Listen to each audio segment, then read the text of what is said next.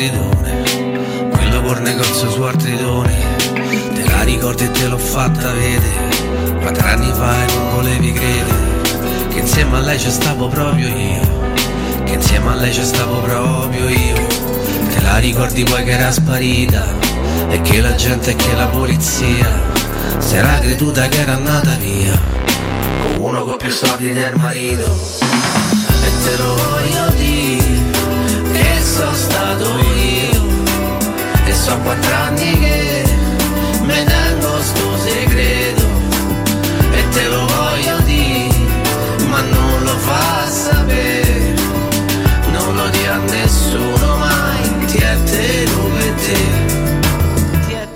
Quella che state ascoltando è la versione rap, secondo me irresistibile, eh, di un classico.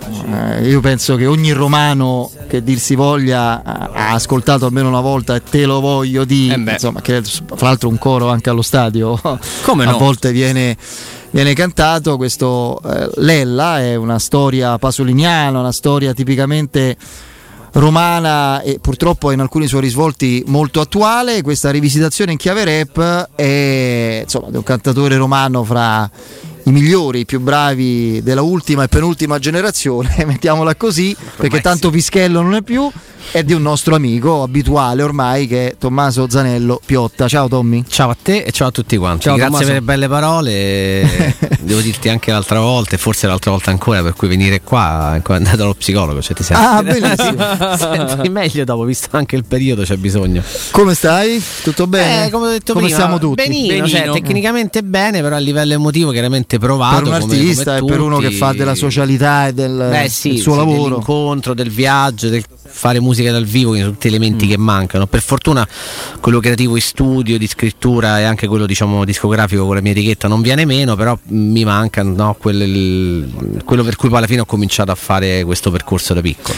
Allora, eh, queste note sono, eh, diciamo così, in rotazione, come si dice in questi casi, la nostra, non solo nella nostra emittente, da un po', perché l'uscita è fine Sì, ottobre, sì, 27 sì, ottobre. Giornata mondiale del patrimonio audiovisivo perché questa canzone è nel patrimonio sicuramente mio personale, ma direi di tantissime persone e sicuramente del- di, di- di tutti i romani. Mm. La storia di Lella è la storia di una confessione di un, eh, di un femminicida che rivela a un amico di essere stato, te lo voglio dire che sono stato io appunto, che rivela appunto a- al suo interlocutore di aver ucciso lui quattro anni prima la sua amante perché eh, le aveva eh, lei le aveva annunciato il fatto di volerlo lasciare. E questo tema del considerare la donna che sia moglie, amante o, o frutto di incontri magari più occasionali come un, un qualcosa di personale proprietà, di propria gestione è un dramma, è una tragedia del mondo contemporaneo anche, no? Quindi- Assolutamente, la parola femminicidio chiaramente adesso si usa purtroppo tanto, non perché si si usi ma perché uno è costretto a usarla Usarla. per i fatti che accadono. Eh, ai tempi della canzone che ha ormai 50 anni, quindi se vogliamo citare il fatto sarebbero i 54, i 50 più i 4 del- dell'accaduto. 71, del 71. Sì, non si usava, però nel racconto che mi hanno fatto, eh, da cui poi nasce l'idea di rifare la canzone anche su proprio richiesta di Edoardo De Angelis e Stelio G. Capalli, che sono un po' i due papà della canzone, di dargli un tocco urban più elettronico, anche con un rap finale scritto in aggiunta rispetto al testo precedente. Eh, un racconto appunto pasoliniano perché in effetti sì, lui eh, diciamo, è il giovane amante di questa signora della Roma Bene, eh, viene di colpo abbandonato e in questo abbandono esce fuori tutto il suo, il suo odio contro di lei e, e quindi succede quello che la canzone racconta, che è un fatto inventato, però indubbiamente purtroppo di nuovo è un fatto che comunque è molto vicino a tanti casi di, di- di- di fatti realmente accaduti, no? Eh, sia in passato che purtroppo tuttora. Purtroppo è la classica canzone che pur invecchiando rimane attuale, no? Rimane, rimane attuale, è stato motivo anche in passato di alcune polemiche, chiaramente gli autori hanno sempre mm, raccontato, hanno difeso il brano, hanno spiegato il fatto che era un modo comunque per far parlare dell'argomento, è stato ehm, il disco in vinile che è stato fatto per i 50 anni del brano, i proventi sono devoluti alla Casa delle Donne e, e dentro appunto c'è, tra le varie versioni che ci sono c'è anche questa che è l'anticipata, è uscita prima, eh, che ho avuto l'onore di realizzare, dico onore perché è un brano che ho sempre amato. eh, Sin da piccolo e come tanti bambini a Roma l'ho cantato senza capire nulla di quello Sì, che no? certo. Dice, dice, oddio, anche perché la versione quella originale, non tanto originale, quella, diciamo, quella che forse è più nota a tutti, quella fatta poi cantata da Lando Fiorini e anche da Vianella, ha questo ritmo molto folk ballabile di piazza e non ti rendi conto no? Sì, del- della pesantezza Mm, de- mm, mm. dell'argomento e del testo. Invece io con Francesco Santalucia, che con me aveva già ehm, scritto tutta la colonna sonora di Suburra, l'abbiamo messa a sedere eh, col piano, con questa elettronica, con delle battute più lente, in modo che sia la musica che le parole eh, andassero nella stessa direzione, che sicuramente è fortemente emotiva e, e drammatica, perché il testo è quello. Io poi quando penso a, a Pasolini, alla sua lettura del- diciamo, dei disagi e delle varie temperie sociali di questa città, di questo paese, poi per me Pasolini dovrebbe essere materia d'obbligo a scuola perché è un genio assoluto della, della letteratura contemporanea, del cinema, del- quindi figuriamoci. Io vado ancora più dietro perché secondo me lui, Pasolini, eredita il, il patrimonio letterario di Roma, di Moravia, no? dei racconti romani di Moravia, è pieno di storie come quella, è uno dei libri che ho amato di più in assoluto, cioè brevi novelle su storie di coltelli, di, Sì, di sì. amori, di passioni, di frustrazioni, di una Roma che non c'è più come luoghi d'incontro, osterie, eh, Trastevere, locande, eccetera, ma eh, lo spirito di certe cose anche nelle sue generazioni ai noi rimane quello. Poi tu sei stato bravissimo perché questo incontro di sonorità moderne, Beh, era elettroniche, eh, non era facile. Era eh, pericoloso, appunto. sì, perché è una canzone che amo, che in tanti amiamo. Spesso quando è così, come fai, sbagli. Comunque, però, volevo dare un tocco mio personale a livello musicale, ma anche nel testo, che è la parte aggiunta, quella che non c'era prima, dove volevo un perdono perché ehm, mi piaceva così che lui in qualche modo chi- chiedesse perdono a lei. Però la sua maniera del ragazzo pasoliniano, che è sempre stato, pur essendo diciamo dentro un corpo ormai anziano, torna lì però non chiede perdono a una guardia o a un magistrato, per lui non esistono, comunque è quel ragazzo di strada di sempre, però chiede perdono al giudice supremo che è Dio, per cui dice, a suo modo lo chiede, aprimi che sargo, pago il conto, mandami all'inferno, chiudiamo in qualche modo questa storia qua per sempre. Sì, sì. Beh, beh, molto struggente, come implica anche una, una sorta di, di, appunto, di pentimento, di vol- pentimento che in realtà Alla sua, cioè, lo immaginavo perché mi sarebbe quel pentimento diciamo classico no? da Sì. film eh, all'americana che finisce tutto eh? mi sembrava un po' mm, sì bello però anche forse Banale. un po' banale Fuori contesto, fuori contesto rispetto io devo rispettare comunque lo spirito del brano originale e Edoardo e Stelio mi hanno detto noi l'abbiamo immaginato un ragazzo mm, pasoliniano di di 18-19 anni molto pischello eh, si sente gettato via da lei usato e gettato via a questo impeto di odio purtroppo e quindi mi immagino che farà ormai anziano, torna sul luogo del delitto, chiede perdono però sempre a suo modo. mm, Non nella legge, perché non crede nella legge secondo me, ma nella legge... in un ordine superiore. supremo, Sì, certo, esatto. che tu macchi, diciamo così, Il giudice di tutti, sì. con, un, eh, con un delitto, con un episodio di sangue così e non trovi pace finché non lo confessi e non attendi quasi un qualcosa che ti punisca definitivamente. Oh, ti chiedo, caro, caro Tommaso, un attimo di pazienza, un paio di minuti, però rimani perché poi chiudiamo, insomma, Volentieri. eh, continuiamo a parlarne, andiamo oltre anche a questo, a questo brano. Sempre eh, le note, caro Tommaso, di Lella e poi in sottofondo. No, io volevo fare un passo indietro e chiederti molto banalmente, ormai è passato un po' di tempo, quindi possiamo parlarne e dirlo. Quanto è cambiata la, vita, figuriamoci se cambia, insomma, sei eh, sempre lo stesso e ne siamo felici.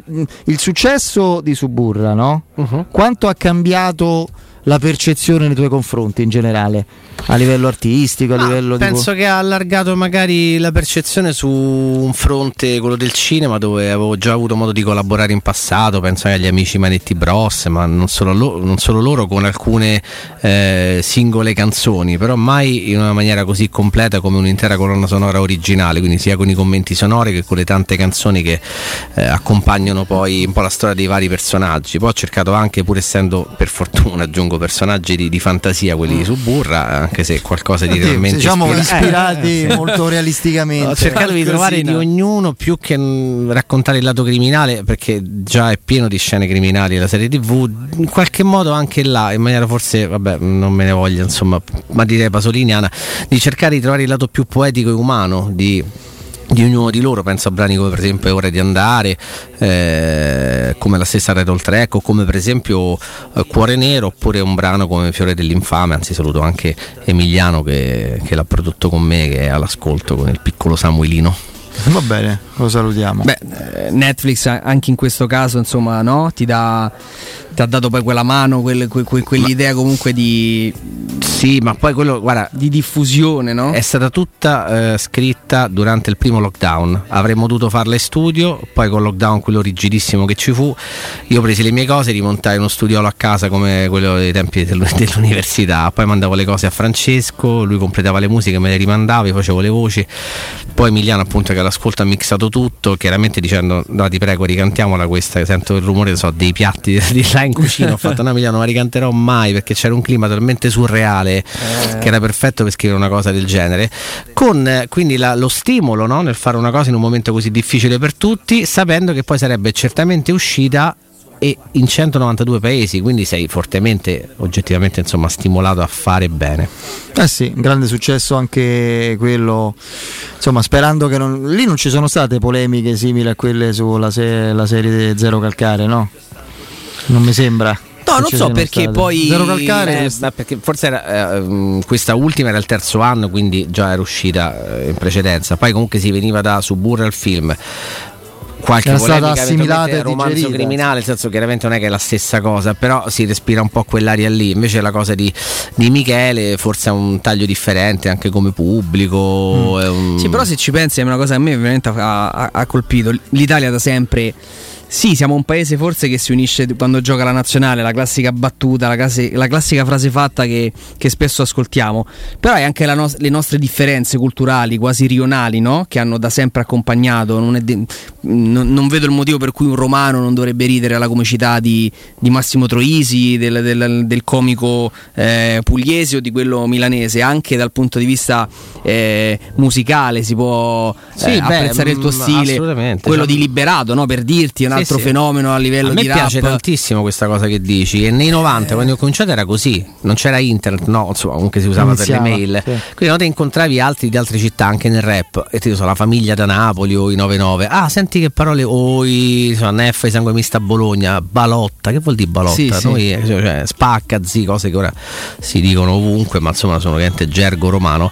Chiaramente adesso internet, eh, web, Spotify ha uniformato molto di più gli artisti, per cui sono un po' tutti nello stesso luogo pur essendo geograficamente e fisicamente in luoghi differenti. E questo secondo me non è un bene a livello culturale perché invece mm. quella differenziazione che è tipica poi di, eh, del nostro paese è un valore aggiunto. Assolutamente. Quando sarà possibile? Speriamo. Più presto sarò curioso di ascoltarla dal vivo Lella e poi. Sì pure io sarei curioso di cantare eh, no, dal no, vivo perché è, è, talmente particolare questa rielaborazione in chiave antico-moderno che dal vivo è una bella sfida. Eh, è una bella sfida. io ovviamente ho provato un po' di volte studio, però sai, un conto è farli in studio, un conto poi davanti alle persone. Quindi, però ecco, non vedo l'ora. Speravo di poterlo fare già da Capodanno, ma chiaramente non eh. è stato così. Forse non sarà così manca a febbraio. No, tra l'altro, guarda, Tommaso, permettimi di farla questa cosa perché mh, mm, la, la, diciamo così, il settore poi della musica e dello spettacolo no? è stato percepito in un momento di, di grandissima difficoltà, molto seria per, per tanti mestieri